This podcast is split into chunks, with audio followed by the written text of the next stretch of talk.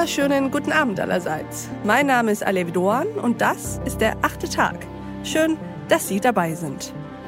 Heute wollen wir es gemeinsam wagen, ein wenig über den eigenen Tellerrand hinauszuschauen. Den Blick zu weiten, nämlich auf einen gigantischen Kontinent, nach Afrika. Unser heutiger Gast hat sich den Slogan des ehemaligen US-Präsidenten Trump genommen und ihn mit neuem Inhalt und man könnte sagen, auch mit entgegengesetzter Intention belegt. Er sagt nämlich Africa First. Herzlich willkommen im achten Tag, Martin Schoeller. Ich freue mich, hier mit Ihnen sprechen zu können. Ich freue mich auch sehr, Herr Schoeller. Wollen Sie sich unseren Hörerinnen und Hörern mal kurz vorstellen? Gerne. Mein Name ist Martin Schoeller. Ich bin 65 Jahre alt, verheiratet, habe 4 Kinder. Ich bin Familienunternehmer in der 4. Generation. Wir machen umweltfreundliche Verpackungen. Ich arbeite gemeinsam mit meinem Bruder, leite die Schoeller-Gruppe in München, die 4000 Leute beschäftigt. In unserer Generation haben wir die Sache bedeutend vergrößert und wir glauben, wir leisten einen Beitrag zum müllfreien Warnstrom. Ich bin auch Vorstand der Familienunternehmer in Bayern und in dieser Funktion zufällig Konsul von Togo geworden, interessiere mich schon mein ganzes Leben für das Thema Bekämpfung der extremen Armut. Vielen Dank, Herr Schoeller. Und Sie sind ja heute hier in erster Linie, um Ihre Vision einer modernen politischen Zusammenarbeit zwischen den beiden Kontinenten, zwischen Europa und Afrika zu skizzieren. Was versteckt sich denn dahinter?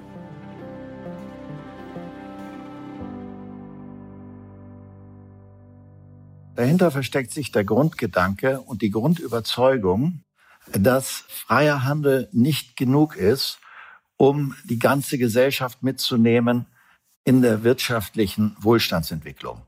Und die Alternative, die ich für notwendig erachte, die gibt es schon. Sie ist nur noch nicht verknüpft mit unseren Globalisierungsspielregeln. Die Alternative ist die soziale Marktwirtschaft.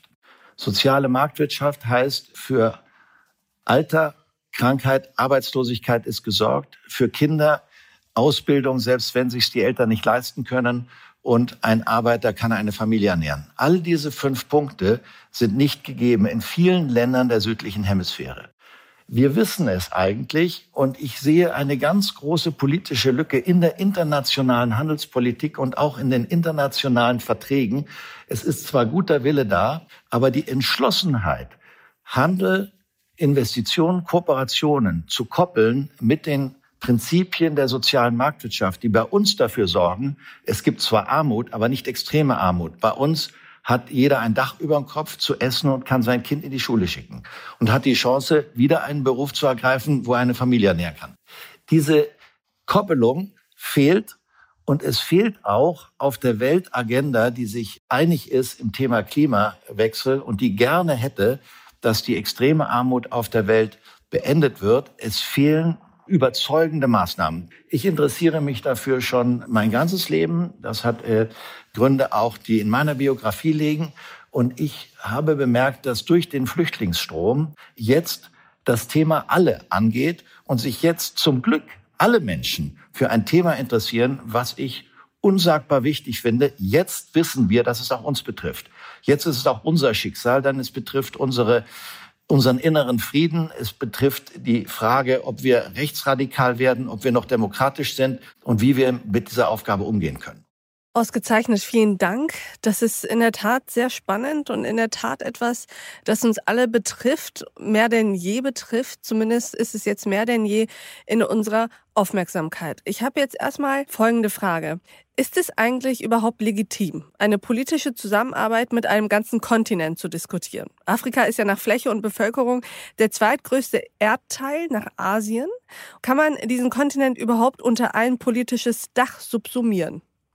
Man muss natürlich unterscheiden, aber Afrika hat sich zusammengeschlossen, hat etwas geschaffen, das heißt die Afrikanische Union. Und sie haben auch einen Ministerpräsidentenrat und eine Kommission und einen Generalsekretär der Afrikanischen Union. Afrika besteht aber aus 52 Ländern. Und es gibt auch die reicheren Länder. Südafrika hat auch noch übrigens aus der früheren Zeit eine sehr viel stärkere Marktwirtschaft, auch Ansätze einer sozialen Marktwirtschaft.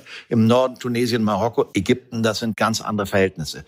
Wenn wir von Afrika pauschaliert sprechen, dann sprechen wir von Subsahara-Afrika, Zentralafrika, Ostafrika, von der Region, wo 700 Millionen Menschen in absoluter und ich muss auch sagen, fürchterliche Armut leben und die auch die Ursache sind für die Massenfluchtbewegung aus natürlich wirtschaftlichen Gründen. Und weil es dort politisch nicht stabil ist, sind immer noch politische Gründe dabei. Also ist ja das, was Sie fordern, im Endeffekt das, was sich hinter dieser Formel versteckt, die wir in den letzten Jahren immer wieder gehört haben, nämlich Fluchtursachen bekämpfen. Verstehe ich Sie richtig, dass Sie im Endeffekt die Regularien, die Werte, die wir in Europa in der sozialen Marktwirtschaft haben, auch einfordern für Afrika in unserer Zusammenarbeit, insbesondere im Handel mit dem Kontinent und seinen Ländern? Ja, verstehen Sie mich richtig. Ich habe ein konkretes Ziel. Mein konkretes Ziel ist es, Spielregeln zwischen Afrika und Europa zu beeinflussen, die am Ende dazu führen, dass die Löhne hochgehen. Und ich will Ihnen etwas zu den Löhnen sagen. Der Lohn ist bei 10 Cent. 700 Millionen Menschen kriegen bestenfalls $1 am Tag für 10 Stunden Arbeit. Und das ist ein Hundertstel von dem, was wir in Europa haben. Und das ist keine Basis für irgendeine Versorgung. Man hatte früher sich in der Familie geholfen, landwirtschaftlich. Man ist aber auch in Städten und man ist in einem Zwischenstadium zwischen landwirtschaftlicher Versorgung und Städten. Deswegen geht das nicht und deswegen kommt auch die Flucht. Ja. Also was müssen wir machen? Wir müssen 2 Dinge machen und davon schreibt mein Buch. Wir müssen das Geld auf die Beine stellen und zwar nicht als Steuerzahler, sondern aus dem privaten Sektor über Anleihen, über afrikanische Investitionsanleihen, langfristige, das erforderlich ist, um die Mindestinfrastruktur zu bauen. Denn es fehlt in Afrika Straßen, Wasser und Strom. Und man kann auch nicht erwarten, dass eine moderne Wirtschaft, wo es Jobs gibt und wo ein Sozialsystem läuft, aufgebaut werden kann, wenn man nicht mal mit einer Straße wohin fährt, wenn es dort kein Wasser und kein Strom gibt. Aber über diese Investitionen, und da ist man schon recht weit, man weiß, was gebraucht wird. Fast jedes Land hat hierfür einen Plan, einen Wunschzettel, wie eine Weihnachtswunschliste. Über diese Investitionen können wir verlangen, und hier kommt jetzt mein Gedanke, dass wir soziale Standards verkoppeln mit den Finanzierungsverträgen, die das Geld dahin bringen, wo Straßen, Wasser, Strom und auch Cluster gebaut werden müssen. Es sind übrigens 70% der Afrikaner in den Regionen, die ich meine, nicht angeschlossen am Strom, nicht am Wasser, alles das, was man von Bildern her kennt. Woher soll das Geld kommen? Können Sie das nochmal erklären? Das Geld soll nicht vom Steuerzahler kommen. Wir können mit unseren Entwicklungsbanken, das ist die Europäische Investmentbank und ich habe auch Gespräche mit der Europäischen Investmentbank, der KfW und so weiter, das sind große Banken, die die Bonität der europäischen Staaten reflektieren, die in der Lage sind, Anleihen auszugeben. Ich sage jetzt mal Afrika-Infrastrukturanleihen in einer Größenordnung von 50 bis 100 Milliarden im Jahr, verteilt auf 2, 3 Institute, die von unserem Markt absorbiert werden. Eine BlackRock hat 5.000 Milliarden einzulegen. Das ist 1,6% von was BlackRock anlegt. Wenn Papiere auf den Markt kommen heutzutage, die leichte positive Zinsen zahlen, weil der Markt der Anleger leidet darunter, dass es momentan nur negative von Staatspapieren gibt, werden die in Minuten aufgegriffen. Dieses Geld investieren europäische Pensionskassen, Bürger, Anleger, Versicherungen und so weiter. Und die haben damit eine Alternative zu sonstigen Staatsanleihen. Das muss aber langfristig sein. Der Fehler ist heute, dass das Geld für 7% in Afrika ankommt. Das können die sich nicht leisten. Dann gehen die Staaten pleite. Nach 10 Jahren zurückgezahlt werden muss. Um Infrastruktur zu machen, ist mein zweites Plädoyer. Wir müssen von langfristigen Finanzierungen sprechen. Das geht eine Generation, also 30-Jahres-Anleihen. Übrigens, Österreich hat gerade eine 100-Jahres-Anleihe aufgegeben. Und wir müssen so niedrige Zinsen machen. Ich stelle mir vor, im Bereich 2 bis 3%, da verdienen wir hier immer noch dran, weil wir das Geld für null quasi einsammeln, dass es sich die Afrikaner leisten können und auch ein Interesse haben, es irgendwann, wenn es ihnen besser geht, mal umzufinanzieren.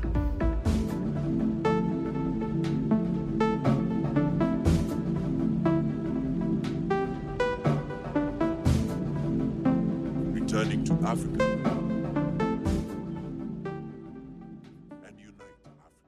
Welche Rolle spielt denn in Ihren Überlegungen eigentlich die Entwicklungspolitik? Spielt eine ganz große Rolle. Die Entwicklungspolitik vergibt Gelder, fördert, auch verschenkt Gelder. Und ich bin auch mit Minister Gerd Müller im Gespräch. Ich versuche, die Weichen in die Richtung auch zu überzeugen, stellen zu lassen, dass sich die Entwicklungspolitik mit der Erleichterung von Finanzierung für Infrastruktur beschäftigt, ohne dabei die Steuergelder zu brauchen. Man braucht aber etwas. Die großen Entwicklungsbanken, also zum Beispiel die Europäische Investmentbank, ist von den Staaten kontrolliert. Es ist also ein staatlicher Beschluss, dass diese Bank Anleihen ausgibt und den privaten Markt anzapft. Und es ist auch ein staatlicher Beschluss, dass dieses Geld günstiger weitergegeben wird und nicht zu dem, was die meisten Staaten aufgrund der Finanzmarktentwicklung zahlen müssen, 6-7%, sondern für 2,5 oder etwas darüber. Und damit können wir auch den Chinesen, die mit sehr, sehr viel mehr Geld, also ich will Ihnen das mal sagen, der ganze Westen ist mit 30 Milliarden pro Jahr dabei. Und das ist eine kleine Zahl, weil 1 Milliarde Afrikaner macht 30 Euro pro Afrikaner, ist einmal ins Restaurant gehen in Europa. Es ist also ein Tropfen auf den heißen Stein. Die Chinesen haben 1000 Milliarden bereitgestellt für ihre Seidenstraße. Und sie machen es in unserer Sicht auf eine nicht sehr faire Art. Sie geben teures Geld, sie lassen sich das direkt besichern und verlangen das Geld nach 10 Jahren zurück. Wenn man von Europa Geld bekommt, günstig, so dass es funktioniert, 30 Jahre lang, und wir bauen Mechanismen ein, die die Korruption verhindern, dann wären wir die bessere Alternative. Für das plädiere ich.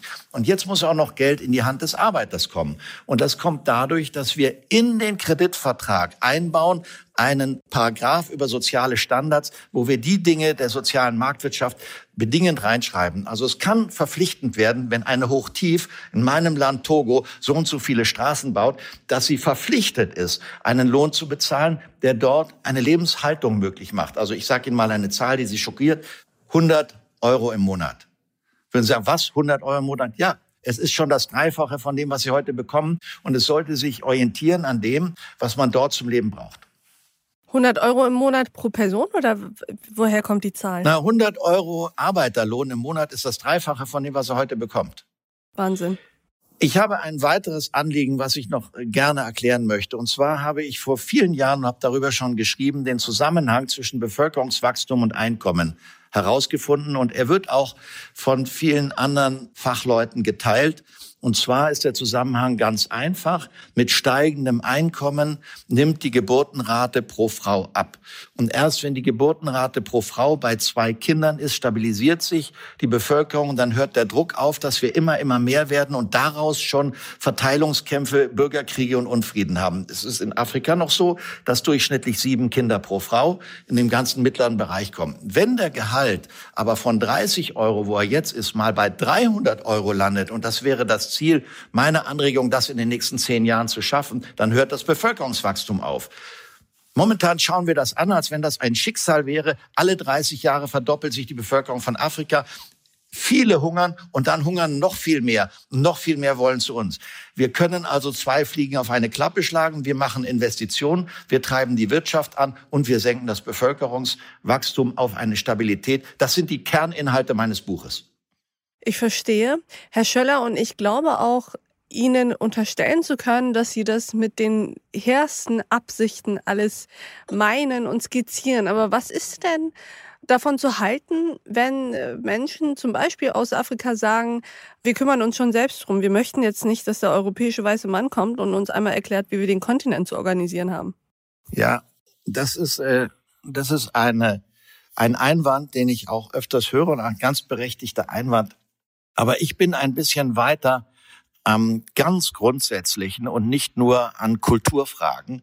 Ob einer einen Job hat und ob einer eine Familie ernähren kann, das interessiert universell jeden Menschen auf der Welt, egal was er für Brauchtümer hat.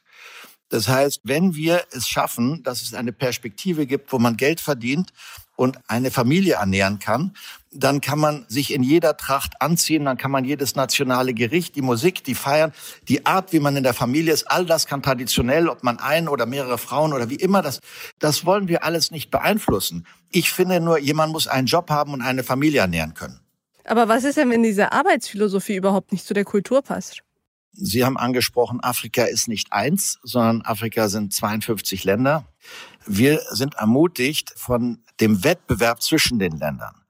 Es gibt Länder, die Dinge besser machen und wo Menschen arbeiten. Und es ist ein Vorurteil, was ich nicht akzeptiere, dass man sagt, in dieser Bevölkerungsethnie will man nicht arbeiten. Dafür gibt es genügend Gegenbeispiele.